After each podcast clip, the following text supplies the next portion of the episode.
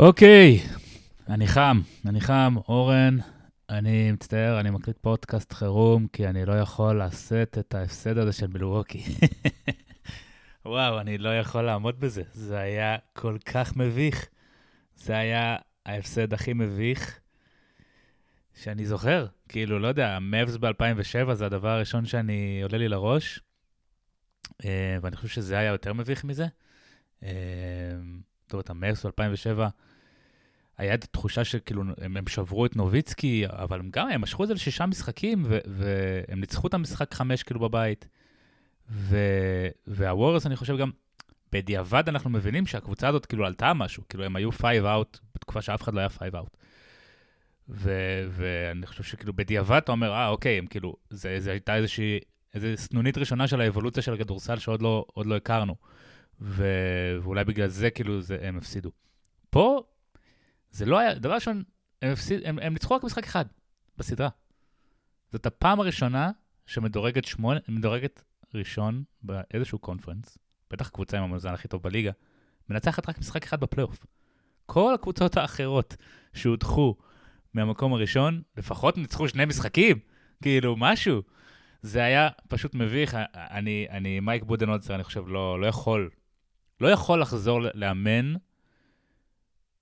את מילווקי בוודאות, ואני לא חושב שהוא יכול לחזור לאמן איזושהי קבוצה עם ציפיות אחרי ההופעה המבישה הזאת. אני, אני, אני באמת, אני, אני מנסה למצוא את המילים ה, ה, ה, המתאימות כדי לתאר את מה שראיתי.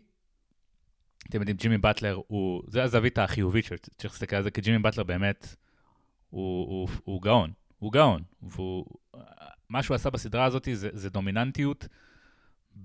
בקנה מידה שאני לא זוכר.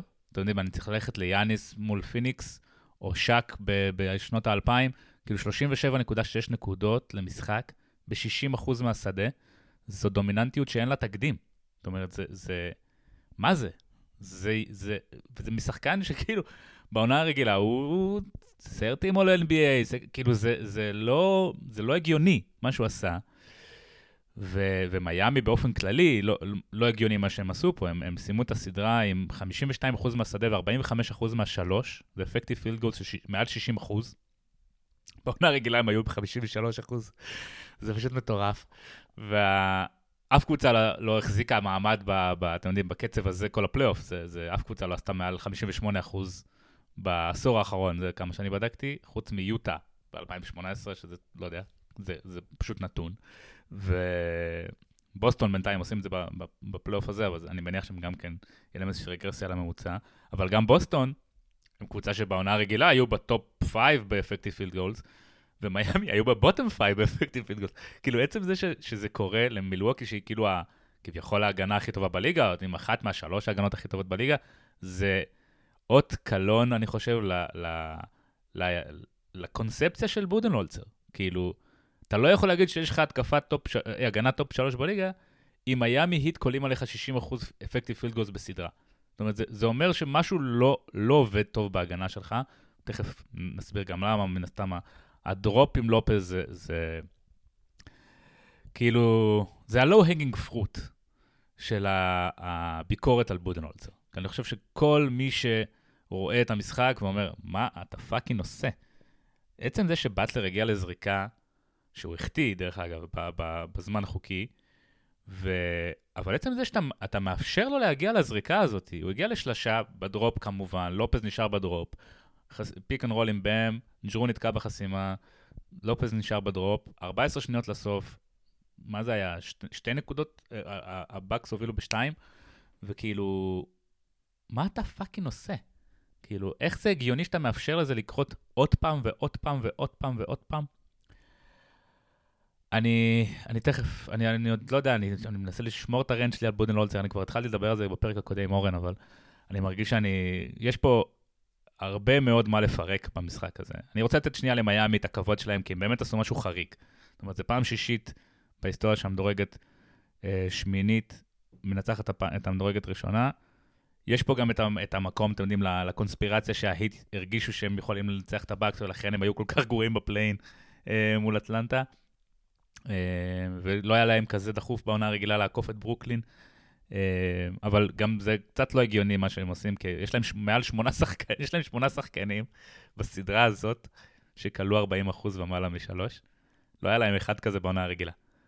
דנקן רובינסון כלה 73, כלה 14 מ-19 מ-3 בסדרה הזאת. וזה כאילו הגאולה של דנקן רובינסון, כאילו כמה שירדנו על החוזה שלו וכמה שהוא לא היה פקטור בעונה הרגילה, בשביל זה שילמו לו 18 מיליון דולר לעונה. הוא פאקינג כלה 73% מהשלוש בפלייאוף בסדרה הזאת. ו, ומילווקי לא, לא תקפו אותו בהגנה. זאת אומרת, היה את הדקות ב, בתחילת הרבע הרביעי. היה דקות שבטלר לא היה על המגרש, מילווקי הובילו ב-16, כן? בסוף הרבע השלישי, מידלטון נתן שם איזה ריצה אה, בעצמו, כאילו, בוא, בוא נלך קצת אחורה. הבאקס הובילו באיזה 8-9, שלוש דקות לסוף הרבע הרביעי, בם יוצא מהמשחק כי יש לו שלוש עבירות. בודנולצר לא מכניס את יאניס חזרה למשחק. קודי זלר fucking על הפרקט. fucking קודי זלר על הפרקט, ובודנולצר לא מחזיר את יאניס למגרש, הוא נשאר ב substitution patterns שלו, המקובעים, שאנחנו כבר מכירים, ולא לא החזיר את יאניס למגרש, למרות שבם לא על המגרש, כאילו יאניס לכאורה יכול uh, uh, to cook בדקות האלה. ובודנולצר נשאר עם, ה, עם, ה, עם, ה, עם הדפוסים שלו, ואני השתגעתי ברגע הזה, אבל כאילו, אבל מידלטון הציל אותו ונתן שם איזה ריצת 8-0 לבדו, והם ירדו לסוף הרבע השלישי בפלוס 16. שאמרת, אוקיי, אני יודע שהקבוצה הזאת יכולה לאבד את היתרון הזה, אבל עכשיו ראיתי את מידלטון כאילו טוב, אני יודע שאם מידלטון טוב, זה, זה, אה, זה בדרך כלל ערובה לניצחון, אז אני רגוע יחסית. ואני חושב שהבאקס, ואז התחיל הרבע הרביעי, ומיאמי עולה בלי באטלר. כל התחילת הרבע הרביעי, מיאמי בפיגור 16, היא עולה בלי באטלר, על המגרש יש את קווין לאב ודנקן רובינסון.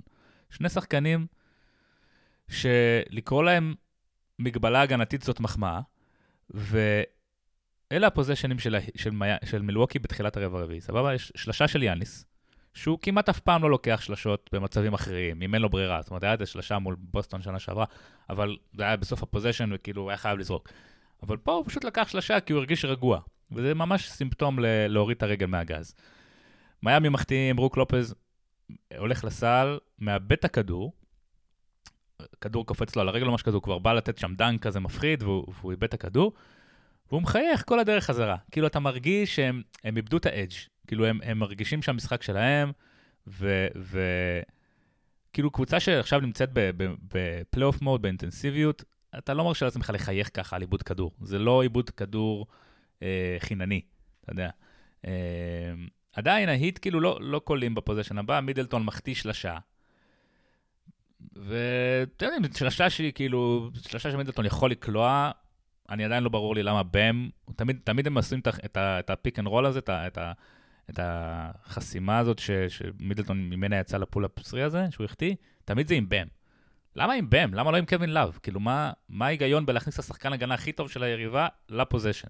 זה, זה כאילו, אתם הביקורת ה-542 שיש לי על בודנולצר. אה, וגם לשחקנים עצמם, זאת אומרת, אתם מרגישים את המשחק, אתם נמצאים, אתם, אתם לא מבינים, אתם לא רואים שיש את fucking קווין לאב על המגרש, למה לא להכניס אותו ל possession?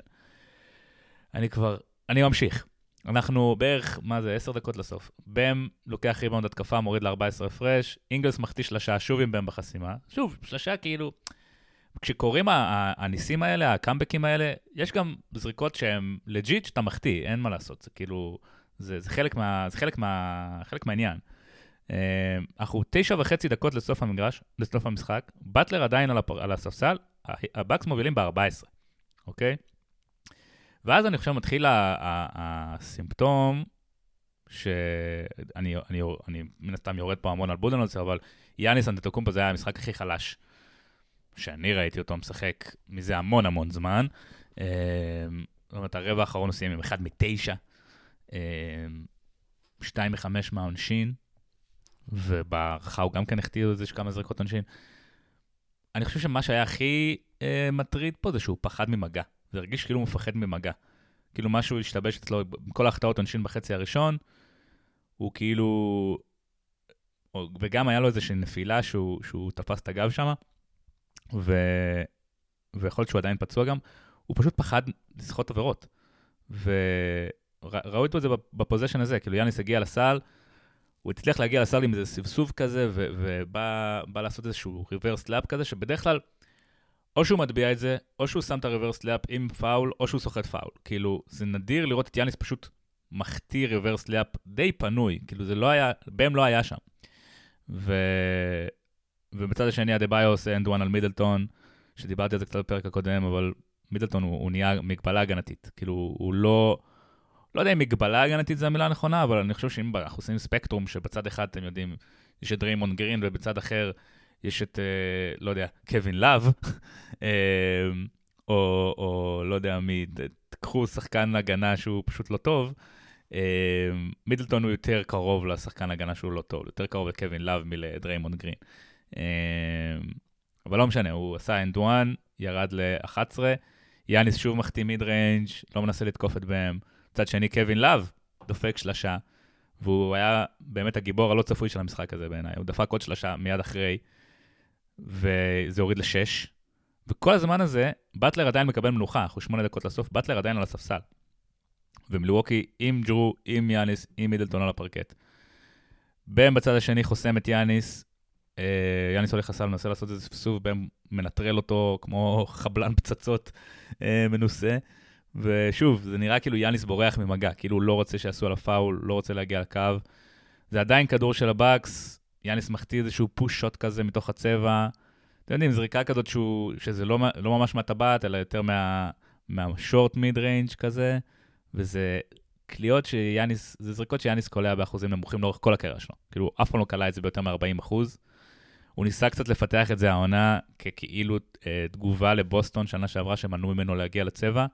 הוא לא הצליח לפתח את זה ברמה ממש טובה. ואני חושב שזה ה...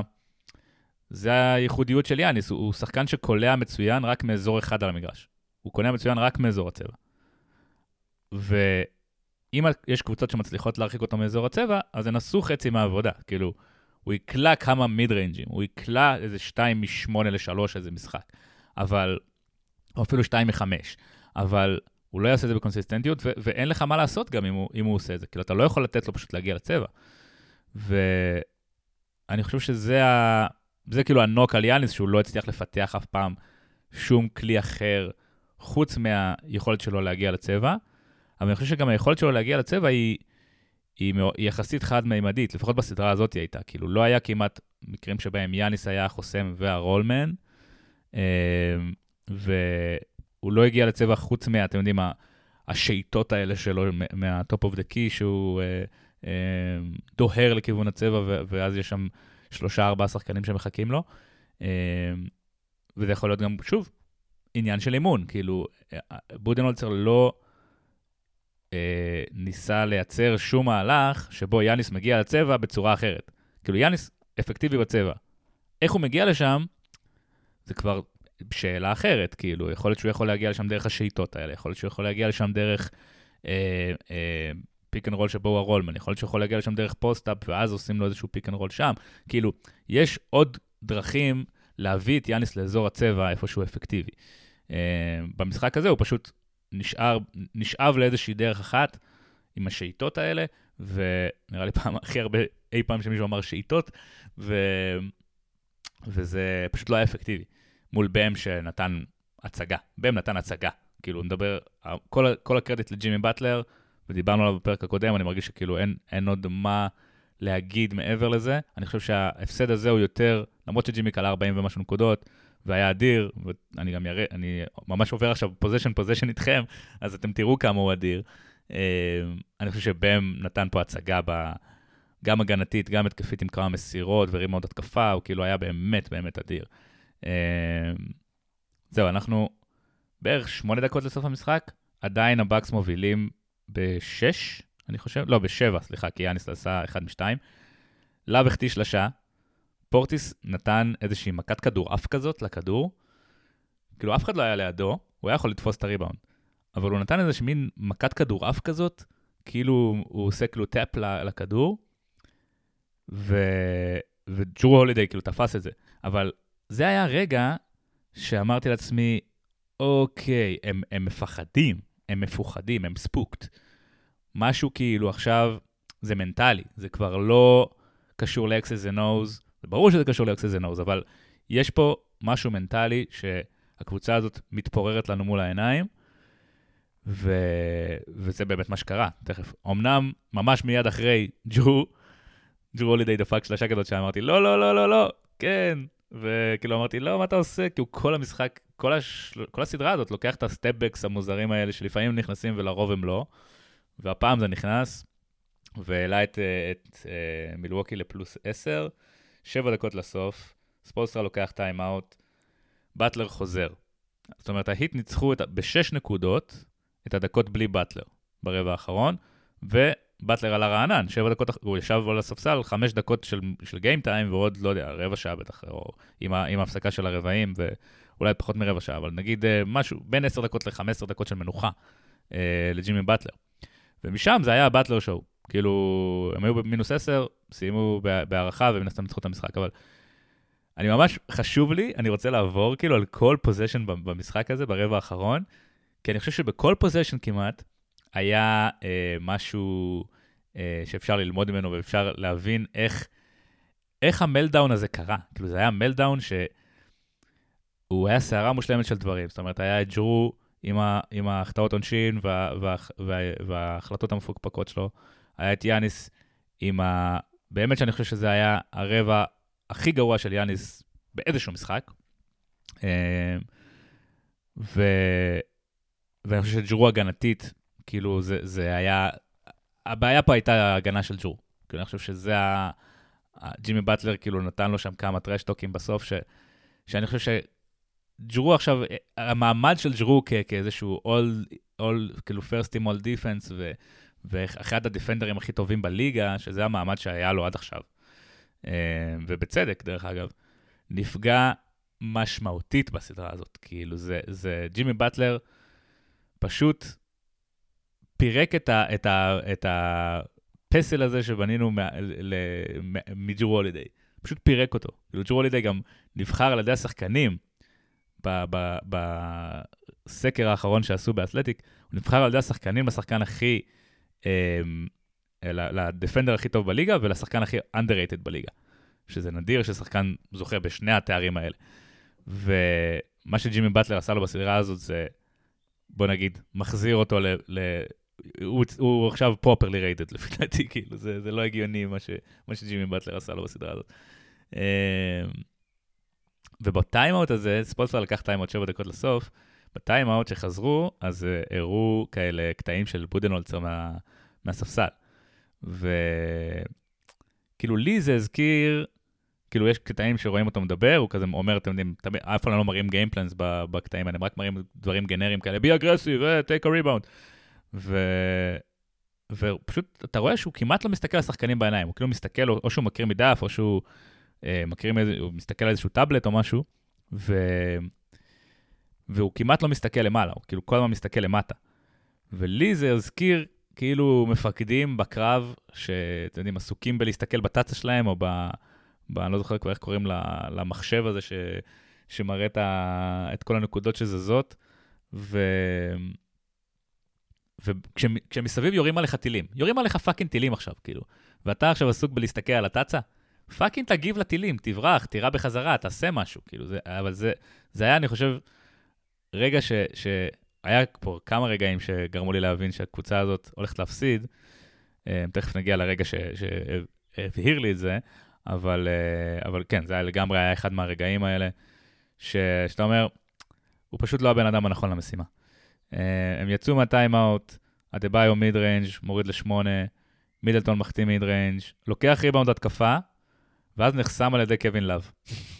שאני אומר, כאילו, כמה חסר אתלטיות אתה צריך להיות כדי שקווין לאב יחסום אותך? כאילו, קווין לאב באמת, אמרתי, ה-unlikely hero של, של המשחק הזה, עם שתי שלשות והחסימה הזאת, אה, אבל, אתה יודע, אם אתה נחסם על ידי קווין לאב, אני לא יודע מה, אני לא יודע מה, מה, מה, מה, מה אתה אמור לעשות במצב הזה, מה, אמורים, מה אומרים? כאילו, זה שחקן ש, ש, שלא קופץ כמעט, אז זה, זה קצת מוזר. אה, יאניס ב possession הבא, שוב יאניס ב mid range ב fade away, כזה בורח לצד, שוב בורח ממגע. אה, ושוב, זה לא זריקה שהוא קולע באחוזים גבוהים, זה, זה, זאת לא הסיבה שיאניס הוא ה-MVP או השחקן הכי טוב פוסט לברון. אמ, זה, זה לא זה, לא בגלל ה fadeaway mid range האלה שאתה לוקח, זה, זה, זה לא ה bread and butter שלך, ואם אתה לא מצליח להגיע ל bread and butter שלך, תן למידלטון את הכדור ותן לו לעשות, לייצר משהו, כאילו זה, זה היה פשוט, אני, אני פשוט, זה, זה על כל, על כל possession פה אפשר פשוט אה, לפתוח, אה, לפתוח סוגריים. אני סוגר את הסוגריים האלה, ממשיך הלאה. אה, אחרי זה באטלר תוקף את ה drop, מחטיא. אה, בם על הריבאונד התקפה מחטיא. אבל שוב, זה כאילו, זה, זה אותו possession over and over and over again. באטלר מגיע ל pick and roll עם בם, לוקח את הכדור, ג'רו נתקע בחסימה, לופז ב drop, באטלר מגיע לזריקה נוחה. הפעם הוא החטיא, אבל זה לא הגיוני שאתה מאפשר לג'ימי באטלר להגיע לזריקה הזאת ב fucking game 5 של הסדרה. זה לא הגיוני, זה לא ככה, ש... פלייאוף לא עובד ככה. אם יש שחקן שהוכיח שהוא יכול לקלוע בעקביות את איזושהי קליעה, שיכולה לגמור לך את המשחק, אתה לא נותן לו אותה. בטח כשיש על, על המגרש שחקנים כמו מקס שטרוס וגייב וינסנט, ואני אה, לא זוכר מי עוד היה על הפרקט בשלב הזה, ש... שאתה מעדיף שהם ייקחו את הזריקה, אתה מעדיף שהם ינסו לייצר משהו, אתה מעדיף להוציא את הכדור מהידיים של ג'ימי באטלר. הם לא ניסו לעשות את זה בשום שלב. בשום שלב במשחק, בשום שלב בסדרה. הם לא ניסו להוציא את הכדור מהידיים של ג'ימי באטלר, הם לא ניסו לעשות את החיים של ג'ימי באטלר קשים בהתקפה. ג'ימי באטלר עשה מה שהוא רוצה בהתקפה, ובמלווקי לא עשו שום דבר אה, כדי לה, להקשות עליו את החיים. פשוט ג'ימי באטלר מבחינתו הוא כאילו, זה הרגיש כאילו הוא פתר איזה שלב במשחק, ואז הוא פשוט חזר על, המשחק, על, על, על השלב הזה, over and over again. כאילו, הוא לא היה צריך לעבור עוד שלב. הוא עלה לאיזושהי רמה, והוא פשוט נשאר ברמה הזאת, ומילווקי לא never matched up. הוא כאילו ידע איך לפתור כל פוזיישן ברבע הרביעי. ותכף נגיע גם לפוזיישנים האלה. ב possession הבא, פאול גבולי כזה של קווין לאב על יאניס, יאניס הולך לסל, קווין לאב עושה כזה, מנסה לסחוט charge, לא מצליח. גבולי, אבל כן, כנראה זה היה עבירה. יאניס כמובן עושה אחד משתיים, כי הוא לא מסוגל לקלוע פעמיים ברצף מהקו. ווס אה, מתיוז עולה על הפרקט בשלב הזה, כנראה השחקן היחיד שאפשר להגיד עליו משהו חיובי במילווקי במשחק הזה, ברבע הזה. עכשיו, ההיט, זה מה שמוזר ב meltdown הזה. בדרך כלל ב meltdown, אתם יודעים, style הרוקטס מול, מול הקליפרס, דברים כאלה, אז אה, ב-2015 אני מדבר, אז יש לך את ה meltdown כאילו של הקבוצה המובילה, שזה מנטלי, והם מחטיאים זריקות שהם אמורים לקלוע, והם עושים פוזיישנים גרועים, והכל מתפרק, ובצד השני, הקבוצה השנייה, on fire. כאילו, זה הצטלבות של שני הדברים האלה. מיאמי לא היו on fire. כאילו, הם לא היו on fire ברבע הרביעי, ממש ממש לא. דיברתי עכשיו מקודם על זה שבאטלר החטיא זריקה, שהוא בדרך כלל קולע. ה possession הבא של מיאמי, אחרי האחד משתיים של יאניס מהקו, זה possession מוזר כזה, באטלר בכלל לא נוגע בכדור, גייב וינסנט מחטיא mid range, כאילו, possession פשוט לא, שאתה אומר, איך הקבוצה הזאת, שזאת ההתקפה שלה, גייב וינסנט ב fucking pull-up mid range, נמצאת בסיטואציה הזאת ומובילה 3-1 על קבוצה שמתיימרת להיות האלופה, מתיימרת להיות אלופה לפני שנתיים, כאילו זה לא קבוצה, זה לא קבוצה שאין לה קבלות, אתם מבינים? זה מה שהכי הכי מוזר פה. זה מה שהכי מפתיע והכי אה, מאכזב גם, אתם יודעים, אם אתם, אם אתם בכובע שלי כמישהו ש... אה, אה, אני לא אוהד מילווקי, אבל אני כן אה, אוהד יאניס נקרא לזה. ואני כאילו... ברגע הזה אמרתי, אני לא מבין את זה, אני פשוט לא מבין את זה. כאילו, אמרתי, אני לא מבין איך, איך כאילו זה קורה. אמ, אז כן, יאניס, אחר כך בפוזיישן הבא, יאניס עשה איזושהי עבירת תוקף מוזרה על באטלר, הוא נראה שהוא ניסה לדחוף אותו לכיוון החסימה, כאילו הוא בא לעלות לחסימה, לחסום למידלטון, ובטלר בא איתו, ואז הוא ניסה לחזור לבקדור נראה לי, אז הוא ניסה לדחוף את באטלר כאילו לכיוון החסימה, אבל באטלר כנראה ידע מה יאניס רוצה לעשות, אז הוא פשוט לא הלך ממש מהר לכיוון החסימה הזו, אז יאניס כאילו יצא שהוא מושך אותו כאילו לכיוון החסימה, ומשאר כל עבירה מוצדקת, כאילו באטלר פשוט ידע מה יאניס רוצה לעשות כנראה. אה, שזה, שוב, הדברים הקטנים האלה שאף box score לא יראה את זה, כאילו אי אפשר להראות את, את, את, את המהלך הזה ב box score, אבל זה winning play, כאילו באטלר פשוט ידע מה יאניס רוצה לעשות. והוא עשה את מה שהוא יכול כדי למנוע מזה לקרות, וזו, והוא עשה את זה. זה, זה הגדרה ל winning play בעיניי, כאילו שדברים שלא רואים בסטטיסטיקה לצורך העניין. אמ, אחרי זה, במהלך הבא, עוד מהלך, עוד winning play של באטלר, קצת אה, מפוקפק, אבל winning play nonetheless. סטרוס מחטיא שלושה, ג'ימי באטלר עושה פלופ, סוחט עבירה חמישית ממידלטון. אנחנו פה משהו כמו חמש דקות לסוף, אה, ארבע ארבעים דקות לסוף, סליחה. אה, זה למה אתה שומר את ה challenge שלך לסוף. אני לא מאמן, מעולם לא אימנתי, אני לא מבין כזה גדול בכדורסל, אני בטוח שמייק בודנלונצר מבין הרבה, הרבה, הרבה, הרבה, הרבה, הרבה יותר ממני בכדורסל. הרבה. ו... אבל אני כן מבין שצ'אלנג', יש לך אחד במשחק. ובא להשתמש בו ברבע הראשון או בחצי הראשון על איזושהי עבירת תוקף גבולית של יאניס. שאני מבין, כאילו, אני מבין למה, הוא, למה, למה, למה זה מצדיק לשקול challenge, המהלך הזה. כי אתה לא רוצה שיאניס יסתבך בבעיית עבירות, זה היה באמת עבירת תוקף גבולית, כאילו היה סיכוי שהם ינצחו ב challenge, אבל זה בחצי הראשון. יאניס, זה היה העבירה השנייה שלו, או אפילו הראשונה שלו, אני לא, אני לא זוכר. וזה פשוט היה נורא מוקדם במשחק. ו... ואתה, את, ויאניס יודע לשחק גם עם עבירות, הוא, הוא שחקן שהיה כבר בבעיות עבירות פלייאוף, הוא יודע לשחק עם עבירות. בטח במשחק הזה הוא מן הסתם יישמר ו- ולא יסתבך בבעיית עבירות. כאילו, אתה מבזבז את ה challenge שלך שם, גם אם תזכה, כאילו, אני אומר, גם אם היית זוכה, אתה, מבז... אתה מוותר על challenge. כאילו עכשיו, למשך, להמשך המשחק אין לך challenge. והרגע הזה, שבו ג'ימי באטלר עושה פלופ, ומידלטון מקבל עבירה חמישית 4.40 לסוף, זה הרגע שבו אתה צריך להשתמש ב challenge שלך, כי זה גם להוריד עבירה ממידלטון, וזה גם לקבל possession.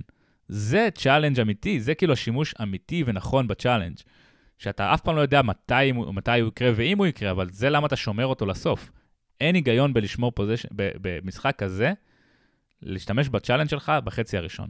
זה לפי דעתי כאילו לא הגיוני, וזה שוב ביקורת 255 על מייק בודנולצר. אמ, אם אתה מוסיף גם חטא על פשע, בודנולצר, בגלל העבירה החמישית של מידלטון, הוא הוריד, את, הוא הוריד אותו לספסל, והעלה את פט קונוטון. ומידלטון היה השחקן היחיד שהצליח לייצר משהו במשחק העומד ב... ב לא יודע, 15 דקות האחרונות של המשחק מבחינת מילווקי, והוריד אותו לספסל. הבאקס אבל עדיין מובילים בתשע בשלב הזה. וואי, סליחה, אני כבר מדבר כל כך הרבה שהשיעולים כבר יוצאים החוצה. ג'ימי בטלר תוקף את ה drop של לופז, מוריד לשבע, ושוב, זה ה low hanging fruit של הביקורת על באד. fucking תשנה את ההגנה שלך. הבנו, ברוק לופז הוא אחלה ב drop, זה עובד בעונה רגילה, זה לא עובד בסדרה הזאת. תשנה, תשנה, זה לא בושה לשנות. והוא פשוט לא עשה את זה. אנחנו בערך ארבע דקות לסוף, שבע הפרש למילווקי. ושוב, עוד איזשהו possession תקוע של הבאקס אה, במשחק העומד, כי אין את מידלטון. ווס מתיוס מנסה איכשהו להציל את המצב עם איזשהו backdoor, אבל סטרוס חוסם אותו, 24 second violation, חזרה למיאמי, באטלר ב backdoor, דופק סל. עכשיו, שימו לב לגאונות של ג'ימי באטלר. ב possession הקודם, הוא הלך ותקף את ה drop של ברוק לופז. עכשיו, ב possession הבא, ג'רו שומר עליו, והוא מנסה למנוע ממנו, כאילו, ג'ימי באטלר תמיד מתחיל את ה possession בפינה השמאלית של ה... של ה... בפינה השמאלית של, ה... של, ה... של המגרש, כאילו ב corner 3 בצד שמאל, ועולה כאילו למעלה. הוא עושה איזשהו curl, וכאילו בא לעשות, אה, בא ל pick and roll, או, או, או משם הוא מחליט בעצם מה הוא רוצה לעשות. עכשיו, ג'רו מנסה למנוע ממנו לעשות את ה curl הזה, הוא כאילו שומר עליו שהוא בכלל לא יגיע ל drop, שלא יגיע לחסימה.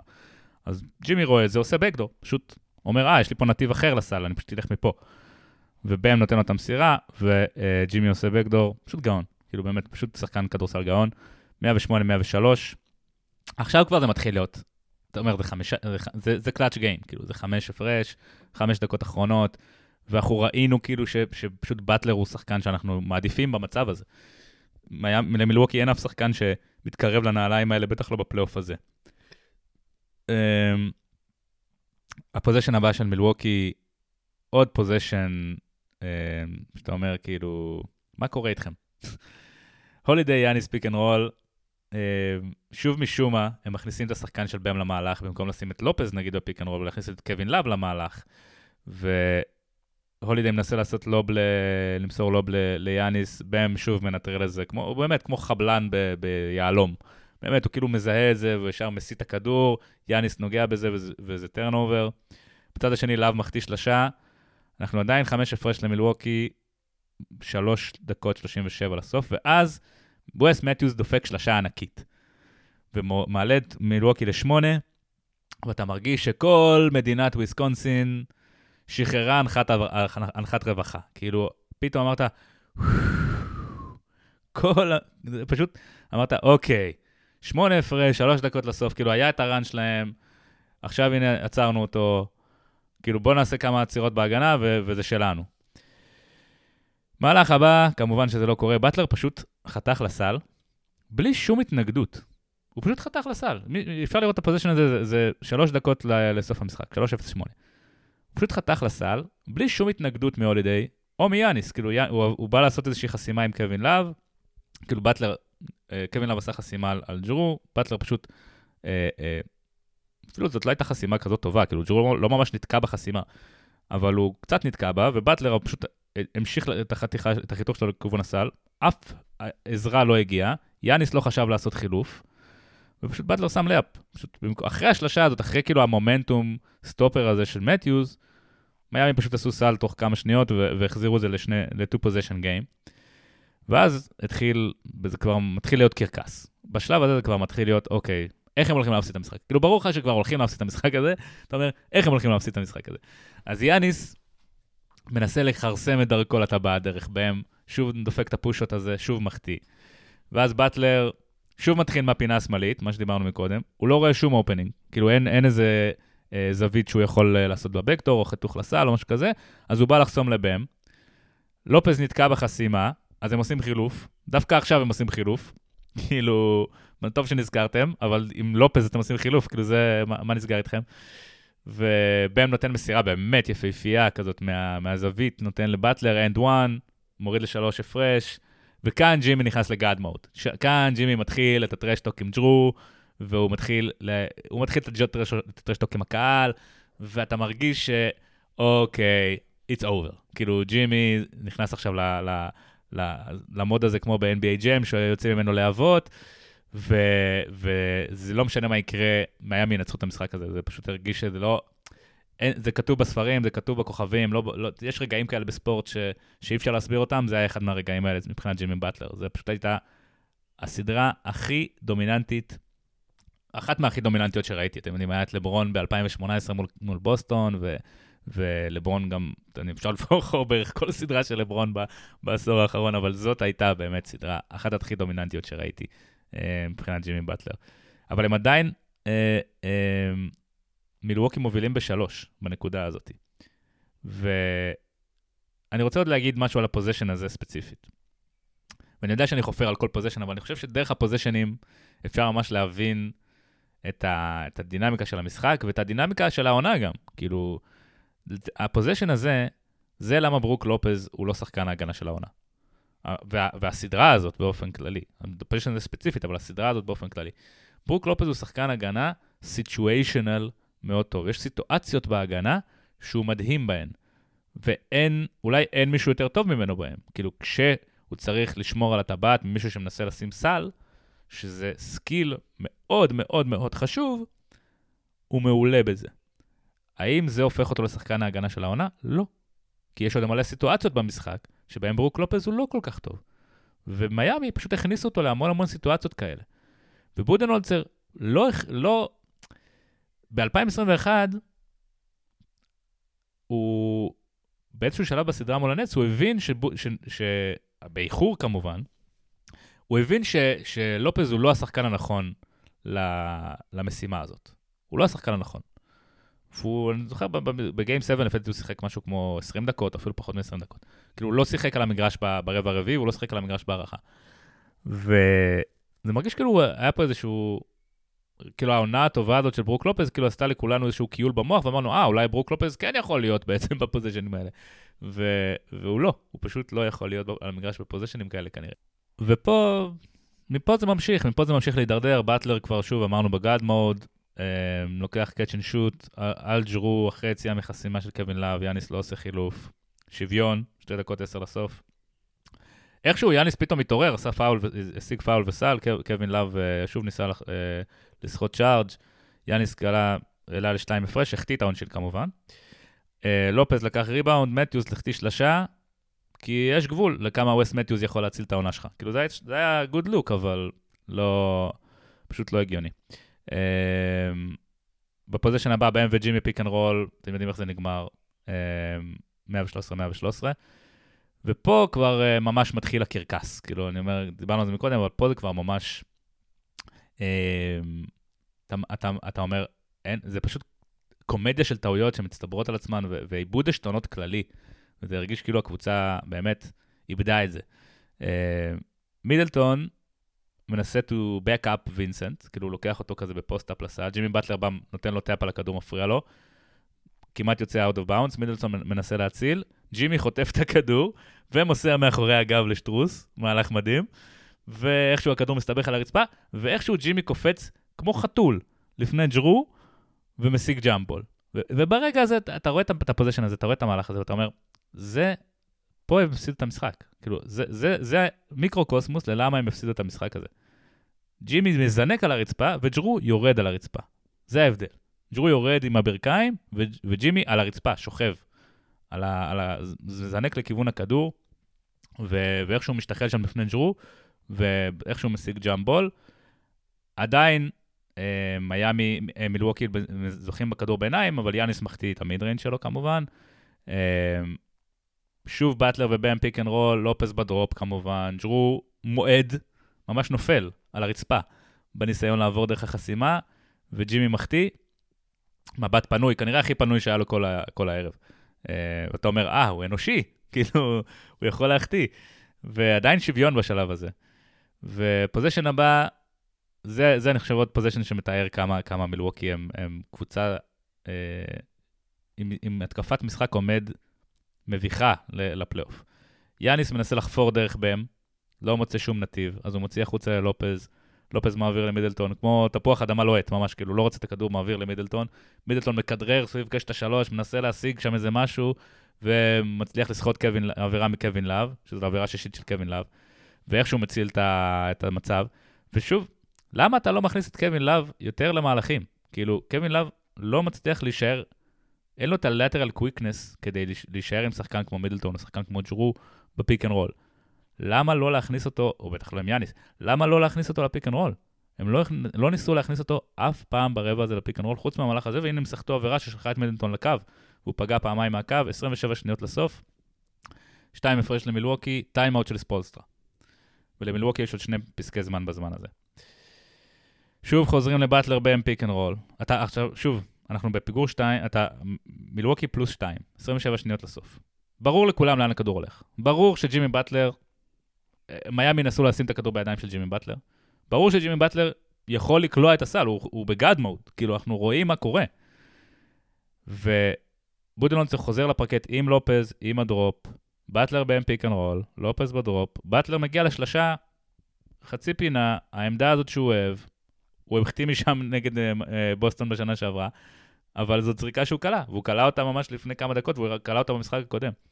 ולא ברור איך הבאקס הרשו לעצמם שהוא יזרוק משם שוב. אה, למזלם הוא החטיא, מידלטון לוקח את הכדור, לוקח את הריבאונד, לאו, לאורי ובאם ממש עליו, כאילו ממש מנסים לחטוף לו את הכדור. ובודנולצר לוקח פסק זמן. עכשיו, גם פה זאת החלטה מפוקפקת של באד. למה? כי מילווקי פלוס 2, הכדור אצל מידלטון. הדרך היחידה שבה מיאמי יכולה לנצח את המשחק זה או לעשות את הפאול גיים, ויש לך את מידלטון עם הכדור, הוא הקלעי הכי טוב שלך מהעונשין, אתה רוצה שהוא ייקח את הזריקה, או שהם יחטפו את הכדור למידלטון ויקרה איזשהו משהו. עכשיו, לא יודע, אני, אני, אני סומך על מידלטון שישמור על הכדור במצב הזה, כאילו, זה, זה, זאת העבודה שלך. ואני חושב שאם הוא היה, זה היה נראה גם שאחד השופטים שרק לפאול ואחד השופטים שרק לפסק זמן, כאילו זה היה נראה ש, שמיאמי היו עושים עליו עבירה, אה, אם הוא לא היה, אם הוא לא היה לוקח פסק זמן. ואז אתה יודע, אתה עולה לפלוס 4 ו- ו- והדינמיקה קצת משתנה, אבל הוא לקח פסק זמן ונצרף לו פסק זמן. לא נורא, הוא כנראה לא אוהב אותם, תכף, תכף תראו למה. ו, אמ, ואז אחרי הפסק זמן ג'רו מקבל את הכדור, עושים עליו עבירה, ואני הייתי בטוח שהוא מחטיא אחת. כאילו, לא הבנתי למה ג'רו קיבל את הכדור ולא מידלטון, כי, אמרתי, ג'רו גם החטיא אחת, כאילו, ב, ב, נראה לי במהלך הרבע, ו... אבל איכשהו קלע את שתיהן, והם עלו לפלוס 4, 14 שניות לסיום, 2 position game. אנחנו כבר 40 דקות בפנים, תראו איך אנחנו, אני, אני, המשחק הזה הוא פשוט אה, חוויה על חושית. אה, אני לא מומחה, אבל אני מעריך שבשלב הזה הסיכויים של קבוצה, של הקבוצה בפיגור לנצח, לא יודעים, 14 שניות לסוף, 2 position game, מינוס 4, אני חושב שזה בטח, לא יודע, אולי אינסיגניפיסטט יכול אה, להוציא לי את זה, אבל זה לפי דעתי משהו כמו, זה פחות מ-30 אחוז, לפי דעתי, אולי זה אפילו פחות מ-20 אחוז. אני לא חושב שהרבה קבוצות מנצחות, יותר משליש מהקבוצות, אה, אה, אפילו יותר מרבע מהקבוצות מנצחות משחק במצב הזה. ומיאמי, לזכותם ייאמר, עשו את כל הדברים נכון. כאילו גייב וינסנט ישר, לא לקחו פסק זמן, יצאו להתקפה, גייב וינסנט ישר דופק שלושה ענקית, פשוט ענקית. המהלך הכי גדול בקריירה של גייב וינסנט, נראה לי אי פעם. אמ, ואנחנו שש שניות לסוף. ואז כבר ממש, אתה אומר כאילו, טוב, זה, זה כל כך גרוטסקי כבר. יאניס מכניס את הכדור לג'רו, ג'רו מנסה למסור למידלטון, מידלטון לא מוכן לכדור. וכאילו עושים איזשהו דאבל טים על ג'רו, ג'רו מוסר למידלטון, כי כנראה ג'רו לא רוצה שיעשו עליו עבירה עוד פעם. כי הוא אמר, קלטתי שתיים, אני לא רוצה עוד פעם ללכת לקו. הוא מנסה למסור למידלטון, מידלטון לא מוכן. והשופטים משום מה נתנו עבירה ללאורי. ו... אבל ספולסטרה, בגלל שהוא מאמן פי מיליון יותר טוב מבודנולצר בפלייאוף לפחות, אז הוא שמר את ה challenge שלו בדיוק לרגע הזה, משתמש ב challenge שלו, הוא זוכה, ויש כדור ביניים. ושש שניות לסוף, 117-116, כדור ביניים, לופז לוקח את הכדור ביניים.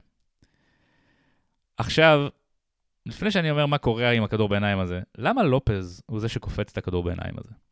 בוא נשאל את עצמנו את השאלה הזאת. כאילו, לופז, אוקיי, הוא יותר גבוה אולי מיאניס, אבל הוא לא קופץ יותר גבוה מיאניס.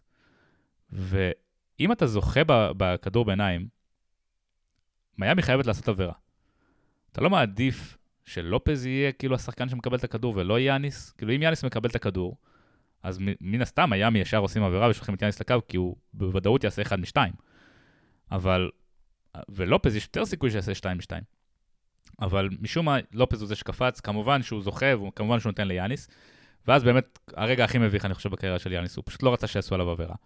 אז הוא ניסה למסור למידלטון, והוא מסר חזק מדי למידלטון. והכדור כמעט יצא out of bounds. מידלטון הציל את, ה... הציל את המצב, איכשהו דפק שם את הקפיצה של החיים שלו, הציל את הקצב, החזיר את הכדור לג'רו, עשו עבירה על ג'רו. ג'רו כמובן החטיא אחד, קלט השני. אני כאילו במקומו, הוא, הוא החטיא את הראשון וקלט השני. אני, אני חושב ש... אתם יודעים, זה כבר אה, עניין של פרספקטיבה, אבל, אבל אני חושב שהיה שתי שניות לסוף. אני הייתי מחטיא גם את השני אולי. כי אני חושב שאם אתה מחטיא את השני ו- ו- ויש איזשהו סקרמבל על הריבאונד, המשחק נגמר. ובכל מקרה אני חושב ש... אם הוא היה קולע ו- ומיאמי היו קולים בצד השני, ושזה מה שקרה, כאילו היה ברור שבהערכה, כאילו מיאמי עם המומנטום ו- ומילואקי פשוט נראו כל כך לא, לא מסוגלים, אה, כאילו הם, ממש רעדו על, על הפרקט, זה היה ברור שכאילו בהערכה אה, מיאמי תיקח את זה. אני הייתי מחטיא פשוט את השני, ו-live with the result, כאילו יכול להיות שמיאמי היו לוקחים את הטיים-אאוט ועולים סל, אבל גם ככה, בהערכה לא היינו מצליחים לנצח אותם. אה, אז, אז לא יודע, אני, זה סתם איזו מחשבה שלי, אבל, אבל ג'רו עשה את זה ו, וכלה את השני. אה, וספולסטרה לקח טיימאוט, כי נשאר לו טיימאוט, כי הצ'אלנג' שלו היה מוצלח, אז הוא לא בזבז את הטיימאוט שלו. ומיאמי עשו איזשהו תרגיל שהם עושים הרבה פעמים, כאילו במהלכים כאלה, שג'ימי עושה איזשהו קרל, ויש איזושהי חסימה, והוא מגיע לאזור הטבעת, ומילווקי עשו חילוף, קונוטון הגיע אליו, ג'ימי גאון דחף את... הוא עשה עבירת תוקף, כאילו אין, אין מה להגיד, זה פשוט היה offensive foul, אה, אבל לא שורקים על כזה דבר ב, ב, אה, ברגע הזה, זה היה, אתם יודעים, עם, עם רג'י מילר על מייקל ג'ורדן ב-98, זה, זה ה... האוורסט של המהלכים האלה, אז זה כאילו, לא יודע, קילימנג'ארו של, ה, של המהלכים האלה, של העבירות תוקף ב game winners. והערכה, ואז כבר זה היה ברור, אה, רגע, ועוד לפני הערכה. כשבטלר קולע את הסל, יש עוד איזה 0.8 שניות על השעון. ב, ב, למגרש היה כתוב 0.5, אבל אם בודנולצר, ולבודנולצר היה פסק זמן בנקודה הזאת, אם הוא היה לוקח פסק זמן, השופטים היו הולכים למוניטור מן הסתם, ומשאירים לפחות 0.8. אני כאילו עצרתי את השעון, 0.8 כבר הכדור ירד מהטבעת. זאת אומרת, יכול להיות, אני לא יודע בדיוק מה החוקים, אם זה כאילו כשזה נכנס לטבעת, או שזה עובר דרך הטבעת, או משהו כזה, אבל 0.8 בוודאות היה להם. ו-0.8 זה מספיק בשביל לייצר זריקה. מידלטון קלע כבר Game Winners בפלייאוף עם 0.8 מול, uh, מול בוסטון ב-2018 או 2017, אני לא זוכר כבר באיזה שנה זה היה. ו...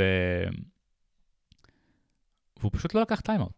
פשוט לא לקח טיימאוט, והם זרקו איזשהו heave מחצי מגרש, ולא הגיעו לכלום. ואז היה את ההארכה, ושוב הקרקס הזה המשיך, יאניס עם העבירה שלו על, ה- על שטרוס לשלוש נקודות, שאתה אומר, מה נסגר, כאילו, זה פשוט לא, לא הגיוני. וה possession האחרון, שהוא באמת... לפטר את בודנהולצר רק על ה possession האחרון. באמת, אפשר לפטר אותו רק על ה possession האחרון. כי איך אתה יוצא ל possession האחרון של העונה שלך? של העונה שלך. ולא מצליח לייצר fucking זריקה. הם לא הצליחו לזרוק לסל ב possession האחרון של העונה שלהם כדי להציל את העונה. במשחק שהם יכלו לנצח. כאילו, אם הם היו מגיעים לזריקה וקולעים, הם היו מנצחים את המשחק בשלשה. או, או מייצרים הארכה שנייה, והארכה שנייה בלי באם ובלי קווין לאב, כאילו, קודי זלר fucking היה על הפרקט. קודי זלר קלע את אחד הסלים המנצחים של המשחק. זה, זה באמת הייתה הופעת, הופעה מבישה, הופעה מבישה של, של מילווקי, הופעה מבישה של מייק בודנולצר, ובאמת, אני לא חושב שאפשר אפשר להישאר, אפשר להשאיר את המצב כמו שהוא. אני לא רואה את... את מילווקי אה, נפרדת מאחד מהביג 3 שלה, כי אין מצב שהם יקבלו ערך זהה עליו, ערך זהה עליהם בvalue, חוץ מיאניס כמובן, וזה הם בחיים לא יעשו. כאילו, אני חושב שג'רו, המעמד שלו כדיפנסיב סטופר מאוד מאוד נפגע בסדרה הזאת, אבל עדיין, הוא אחד השחקני ההגנה הכי טובים בליגה, אה, ופשוט מול ג'ימי באטלר, שהוא באמת, מה שהוא עשה בסדרה הזאת זה באמת חסר תקדים, אתה אומר כאילו, אוקיי, בוא, בוא אולי נשים את זה כאיזושהי אה, אה, חריגה סטטיסטית, ו, ו, ולא, ולא נעשה overreaction ל, ל, ליכולת ההגנתית של ג'רו. המעמד שלו נפגע, אבל היכולת ההגנתית של ג'רו היא עדיין מאוד מאוד מאוד גבוהה. אה, אני חושב אין, אני לא רואה את בודנהולצר שורד את הדבר הזה, אני פשוט לא רואה. אני חושב שזאת הייתה הופעת אימון הכי מביכה ש, שראיתי מזה המון המון זמן. זה שהם לא לקחו טיימאוט בסוף, בסוף ה, מעבר לכל הדברים שציינתי פה תוך כדי, אתם יודעים, אבל זה שהם לא לקחו טיימאוט בסוף הזמן החוקי, וזה שהם לא הצליחו להגיע לזריקה, כשהיה להם טיימאוט. כאילו, הוא היה יכול חמש שניות לסוף, שהוא הבין שהכדור מגיע לגרייסון fucking אלן, שזה הבן אדם האחרון שאתה רוצה לתת את הכדור במצב הזה, לקחת טיימאוט ולנסות לשרטט משהו. כאילו, אבל הוא פשוט לא היה שם, הוא פשוט קפא, וזה היה, אתם יודעים, זה לא הסיבה היחידה שהם הפסידו מן הסתם, ו-62% מהעונשין, מן הסתם זה, זה אחת הסיבות המרכזיות להפסד הזה, ויאניס עם 13 החטאות מהעונשין, הולידי עם ההחטאה המכריעה שלו שם בזמן החוקי. יש, יש הרבה הסברים, יש הרבה אשמה על השחקנים. יש הרבה אשמה על יאניס, יש הרבה אשמה על ג'רו, יש הרבה אשמה... על מידלטון אני חושב שהוא הכי פחות אשם מכולם, אבל גם, גם עליו יש מן הסתם אשמה. אמ, על ביודלנוצר אני חושב ש... אם אני צריך לחלק את זה באחוזים, זה יותר מ-50% על בודנהולצר. זה הרבה יותר על בודנהולצר מאשר על השחקנים, למרות שהשחקנים גם כן אשמים כמובן, וגם, אתם יודעים, ה front office שלא נתנו להם את הכלים, לא נתנו את הכלים. אתם יודעים, הביאו את אינגלס שכמעט לא שיחק, הביאו את קראודר, בזבזו עליו חמש בחירות סיבוב שני, בכלל לא ראה פרקט. כאילו, בובי פורטיס, זה כבר, אני שם את זה יותר על בודנהולצר, כאילו, זה שחקן שהחלטתם להשקיע בו חוזה של שמונה ספרות, אתם קבוצה שגם ככה נמצאת, כנראה תהיו קרובים ל second apron, תכף נגיע לזה, כאילו ב-CBA החדש. אם אתם משקיעים במישהו שמונה ספרות, הוא צריך fucking לשחק במשחק הזה. הוא לא יכול לשחק, לא יודע כמה, כמה בובי פורטיס שיחק, לפי דעתי הוא שיחק פחות מ-20 דקות במשחק. זה, זה פשוט לא... זה לא מסתדר לי, כאילו פשוט לא מסתדר לי, הוא שיחק 16 דקות, בובי פורטיס. זה, ווסלי מתיוס שיחק יותר ממנו. זה, זה פשוט מוזר, פשוט מוזר. ואני חושב שבודנהולצר, אני אהיה מאוד מופתע אם הוא ישרוד את זה, ואני אהיה מאוד מופתע אם איזושהי קבוצה עם ציפיות תיתן לו את, ה, את, ה, את המושכות. אני חושב שהוא floor raiser מדהים, אני חושב שמה שהוא עשה במילווקי הוא מדהים. אני גם חושב שהריצת פלייאוף ב-2021, הסוף שלה נתן לי הרבה כאילו אה, אה, סיבות להיות אופטימי לגבי בודנולצר. אני חושב שהוא התפתח בפלייאוף הזה. אבל כאילו היה פה איזושהי רגרסיה מאוד מאוד עמוקה אחורה. כאילו אם אנחנו הולכים על, על, ה, על ההיסטוריה של בודנולצר, אתם יודעים, אז כאילו זה... זה... הוא הפסיד לטורונטו ב-2019, הם הובילו 2-0 בסדרה, קוואי עבר לשמור על יאניס, הפסידו לטורונטו. כאילו לא היה לו שום counter, הפסידו את הארבעה משחקים רצוף, והפסידו בגמר האזורי. ההפסד ב-2020 בבועה, זה היה מאוד מאוד דומה להפסד הזה, מבין, גם כן 4-1, נשאר עם ה drop כל הזמן עם ברוק לופז, ג'ימי באטלר גמר אותו, יאניס גם כן היה פצוע שם במהלך הסדרה הזאת. כאילו זה מאוד מאוד מזכיר את ההפסד הזה. Uh, פה זה פשוט מרגיש הרבה יותר גרוע, כי זה לא בבועה, זה הפסדתם כאילו שני משחקי בית למיאמי, זה באמת מביש. Uh, אה, 2021 התחילה טוב עם הסוויפ, של, עם הסוויפ על מיאמי. היה המשחק הראשון, היה, המשחק הראשון מול מיאמי הלך להערכה, מי שזוכר. ו, ושוב, זה היה כאילו עוד פעם הפריחות הזאת של, של מילווקי, ושוב, הדרופ של, של לופז והכל, ומידלטון שם הציל אותם עם, עם גיים ווינר בהערכה, ואז הם תפסו ביטחון והם פירקו אותם בשאר המשחקים, וכאילו משהו השתחרר אצלם, אבל אז שוב, הייתה סדרה מול הנץ, שאני ואורן גם כן עשינו פרק שם בתקופה ההיא, וה game 5 של דורנט עם 48 נקודות, זה היה ה low point כנראה של, של הקריירה של, של בודנהולצר כמאמן. כי, כי אתה לא יכול, זה, זה היה מאוד מאוד דומה למשחק הזה של ג'ימי באטלר. לכולם היה ברור מה דורנט יכול לעשות, אבל הוא לא עשה שום דבר כדי להוציא ממנו את הכדור, והוא נשאר עם לופז ב drop, וזה... זה, זה כמעט היה הסוף שלהם. בסופו של דבר, עם דורנט, אתם יודעים, הכף רגל שלו קצת יותר קצרה. אז, אז אמרנו את זה מיליון פעם, אז בודנהולצר כנראה היה הקורבן הראשון של הדבר הזה. ואז משהו השתחרר, מול אטלנטה הם הצליחו לנצח גם בלי יאניס, ומול פיניקס שהם אה, גם כן לא היו מנוסים במעמדים האלה, אף שחקן שם לא היה ב finals אף פעם, ויאניס פשוט היה, עלה לאיזשהו god mode ולקח את האליפות. אפשר לשאול את השאלה, כאילו, האם יאניס לקח את האליפות הזאת למרות בודנולצר? כאילו, לא בגלל בודנולצר. בודנולצר בנה הרגלים מאוד מאוד טובים במילווקי, והוא פלור רייזר מדהים, ואם הייתי בונה עכשיו קבוצה שהייתי עכשיו, היה לי את שרלוט, או שהייתי עכשיו, לא יודע, אה, יוסטון ו... ו אה, בחרתי את ומבניאמה, ואני מקבל את ומבניאמה בדראפט, או את רויט, ואני מקבל שחקן טוב בדראפט. הייתי רוצה להביא את מייק בודנולצר כמאמן. אני חושב שהוא יכול להרים את, הקב... את הרצפה של הקבוצה מאוד מאוד גבוה. אבל בפלייאוף, ההתאמות שלו תמיד מגיעות מאוחר, ואני מרגיש כמו, כמו uh, תקליט שבור, הוא, הוא פשוט לא מספיק טוב ברמות האלה. הוא לא מאמן מספיק טוב לרמות האלה, שזה מוזר להגיד על מאמן שהוא אחד ממאמני העונה הרגילה הכי טובים בכל הזמנים. אבל הוא פשוט לא מאמן שמספיק טוב לרמות האלה. Uh, ואני לא חושב שאיזושהי קבוצה עם, עם כישרון דומה למה שיש למילווקי, או עם ציפיות דומות למה שיש למילווקי, uh, תיתן לו את ההזדמנות, לפחות לא בקרוב. Uh, באמת, מילווקי, שוב, היא המדורגת הראשונה, מדורגת ראשונה אי פעם, שמנצחת רק משחק אחד בפלייאוף. זאת הפעם הראשונה שהמדורגת ראשונה אי, מנצחת רק משחק אחד בפלייאוף. זה היה את סיאטל ב-94, את ההיט ב-99 בשביתה, את ה-We Believe Warriors מול המאבס, את הספיירס מול, uh, מול זיבו ב-2011, והבולס בלי דרק רוז ב-2012. כל הסדרות האלה הגיעו לשישה משחקים. כאילו, כל הסדרות האלה, לפחות הקבוצת, המדורגת הראשונה לפחות ניצחה שני משחקי בית. אתה אומר, כאילו, לפחות במשחק חמש היה להם איזשהו, אה, כאילו, הבולס והספיירס והמאבס, כאילו, במשחק חמש היה להם איזושהי אה, אה, גאווה כזאת והם ניצחו אותו. מילווקי אפילו את זה לא עשו. ו... ואני מרגיש שזה...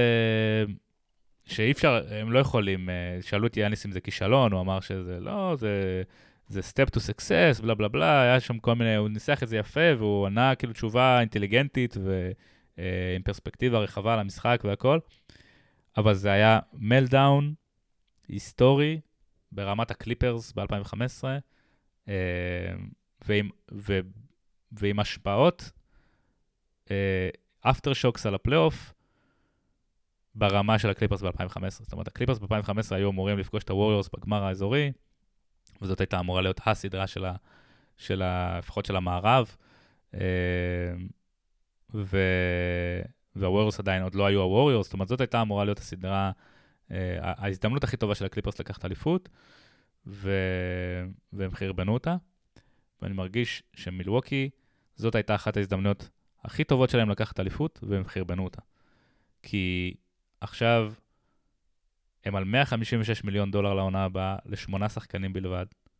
יאניס, מידלטון, ג'רו, פורטיס, גרייסון אלן, פט קונטון, מר ג'ון בוצ'מפ, הרוקי, שלא ראה פרקט מאז ינואר בערך, וג'וון קרטר, שלא אה, ראה פרקט בסדרה הזאת, לא ברור לי למה.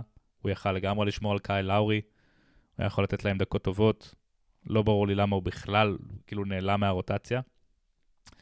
עוד החלטה מפוקפקת של בודנולצר, כי הוא היה באמת השחקן השביעי השמיני הכי טוב שלהם בעונה. אה, אז זה, זה 156 מיליון דולר לשמונה שחקנים האלה, זה בלי לופז, שהוא פרי אייג'נט, ובלי להחתים מחדש את אינגלס ואת קראודר. לא רואה סיבה שזה יקרה, אבל עדיין אתה צריך למלא את הרוסטר איכשהו. אז ה-CBA החדש אה, די הולך לדפוק אותם, כי הם, ה-CBA החדש כנראה ה-Luxury Tax הוא בערך 160, וה-Second Apron הזה, שמעליו קבוצות שעוברות אותו כאילו כבר מתחילות להיות uh, מואנשות דרך זה שאין להם את ה-exceptions וכל מיני דברים, אז הוא יהיה באזור ה-180, הוא אמור להיות 17 מיליון מעל ה-Luxury Tax, אז זה באזור ה-180. עכשיו מילווקי עכשיו על 156, אם הם מחתימים את לופז, אני לא יודע בכמה הם יחתימו אותו, הם מחתימים עוד איזה שני, הם צריכים למלא את הרוסטר, הם יגיעו לאזור ה-180. כאילו הם יהיו כנראה ב... הם יצטרכו כאילו to duck under the, the luxury tax איכשהו. עכשיו, יכול להיות שמידלטון יעשה להם, ייקח player option וייתן להם איזושהי הנחה ויחתום על חוזה יותר ארוך, ואז איכשהו הם יצליחו to, to massage their way below, אה, אבל אין להם הרבה אפיקים להשתפרות, אה, אלא אם כן בואוצ'מפ, אה, אתם יודעים, התפתח למשהו, ש... אני יכול לראות את זה קורה, כאילו בואוצ'מפ, יש לו את הגוף ואת ה... ואת הסקילס כדי לעשות את זה, אבל זה בדרך כלל לא קורה בשנה השנייה. אה, וזה גם לא קורה בקונטנדרית שבה אתה לא מקבל יותר מדי הזדמנויות. אז יש פה, מילווקי נמצאת באיזשהו crossroads, ההפסד הזה הוא אה, מאוד מאוד כואב בשבילם, כי זה, כי זאת הייתה אמורה להיות העונה שלהם, כאילו זאת הייתה אמורה להיות ה, האליפות ש, שחמקה מהם בעונה שעברה כשמידלטון היה פצוע, כאילו, הבאקס שאלתי בתחילת הפלייאוף, האם הבאקס הם שושלת. כי קבוצות שהן על 70% הצלחה בעונה הרגילה, פחות או יותר במשך חמש עונות, זה בדרך כלל קבוצות מאוד מאוד מאוד דומיננטיות. ואני חושב שהבאקס הוכיחו לנו שהם לא כאלה. הם הוכיחו בפלייאוף הזה שהם לא כאלה, הם הוכיחו שאפשר יחסית, ב, לא בקלות, אבל בגיימפלן אה, מסודר, ו, ו, ועם ה... ועם ג'ימי באטלר בסדרה הכי גדולה אי פעם בצד השני, אה, לנצח אותם ולנצח אותם די convincingly, כאילו, היה פה, היה פה צריך כמובן meltdown מבחינת הבאקס, אבל אה, אף פעם, חוץ ממשחק 2, שבו אינגלס השתולל משלוש וקונאטון השתולל משלוש, וזה היה נגמר, נגמר כבר ברבע השני, כאילו, לא היה תחושה שמיאמי מחוץ לסדרה בשום שלב. אה, זהו, זה, זה היה ה rant שלי כמעט שעה על מילווקי. אה, מיאמי הולכת לפגוש את הניקס בחצי גמר האזורי, שזה, אני לא מאמין שאני אומר את המשפט הזה ב-2023. אה, הניקס עם יתרון ביתיות, והם אשכרה יכולים להגיע לגמר האזורי, אני חושב שהם גם יגיעו. אני חושב שמיאמי, כאילו, מה שהם עשו בפל... בסדרה הזאת, זה 80 אחוז איזשהו עשרה ימים מטורפים של כדורסל שהם, שהם התחברו להם, וכמו שאמרתי, הם 45% מהשלוש, זה הכי הרבה בפלייאוף בי פאר, יש להם שמונה שחקנים מעל 40% מהשלוש, זה מטורף. זה לא יכול להימשך, כאילו זה לא הגיוני שזה יימשך, זה לא, סטטיסטית זה לא, אף פעם לא, קבוצה לא עשתה את זה למשך יותר מחמישה-שישה משחקים, זה לא הגיוני. ואני חושב שהניקס, בטח עם יתרון ביתיות, בטח עם MSG, בטח עם ברונסון, שנראה מאוד מאוד אה, בשל לרגע הזה, אה, גם עם רנדל הוא, הוא ממשיך להיות ה... אחד מהשחקני פלייאוף הכי גרועים שאני ראיתי בעשור האחרון. אה, ברונסון שם והוא מייצב את הכל, וג'וש הארט הוא fucking אגדה, ואני חושב גם שטיבודו, אה, אולי זה גם ה silver lining שאפשר לדבר עליו עם בודנהולצר, אני חושב שטיבודו אה, השתפר. כאילו, אני חושב שטיבודו השתנה, ו... גם טיבודו בעבר היה מאמן עונה רגילה מעולה ומאמן פלייאוף קצת אה, בעייתי בשיקגו, ואני חושב ש... אני לא יודע עדיין, לא ראיתי אותה מספיק בפלייאוף כדי להגיד על ההתאמות שלו ודברים כאלה, אבל אני כן מרגיש ש... שיש לו את היכולת להשתנות, והוא הראה את זה השנה כשהוא הוא, כבר לא משחק את השחקנים שלו 40 דקות בעונה רגילה. כאילו, זה כבר לא, השחקנים הכי הרבה דקות ב, בליגה הם לא מהניקס. אה, ואני חושב שזה זה נקודה לציון, כאילו, לטובת אה, טיבוטו, שהוא, שהוא מסוגל להשתנות, שהוא מסוגל אה, אה, ל, לעשות דברים קצת אחרת.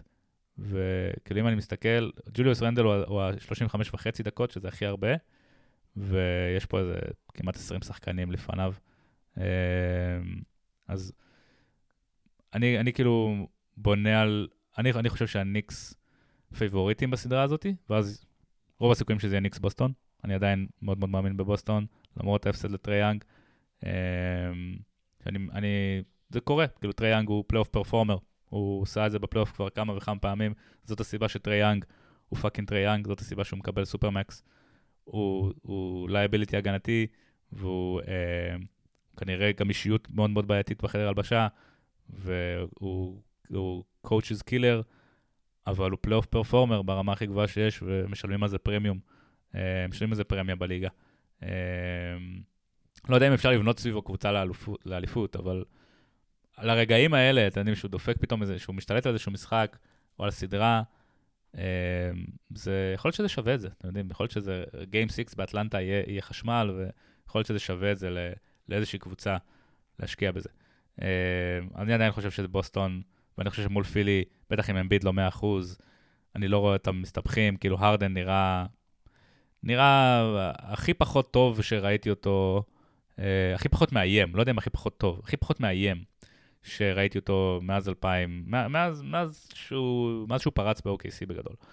אה, וזה יהיה הרבה יותר בייס האריס, ואני חושב שבוסטון, אמנם אזולה, הוא, הוא, יש לו הרבה, הרבה בעיות גם כן בתור מאמן, אמ, אבל אני חושב שהכישרון של בוסטון וה, והיכולת, ובאמת יש להם שבעה שחקנים שהם יכולים, שבעה שחקני רוטציה שהם יכולים לשחק איתם בכל קונסטלציה שהם רוצים. וזה זה לגשרי שאין לאף קבוצה כמעט בליגה.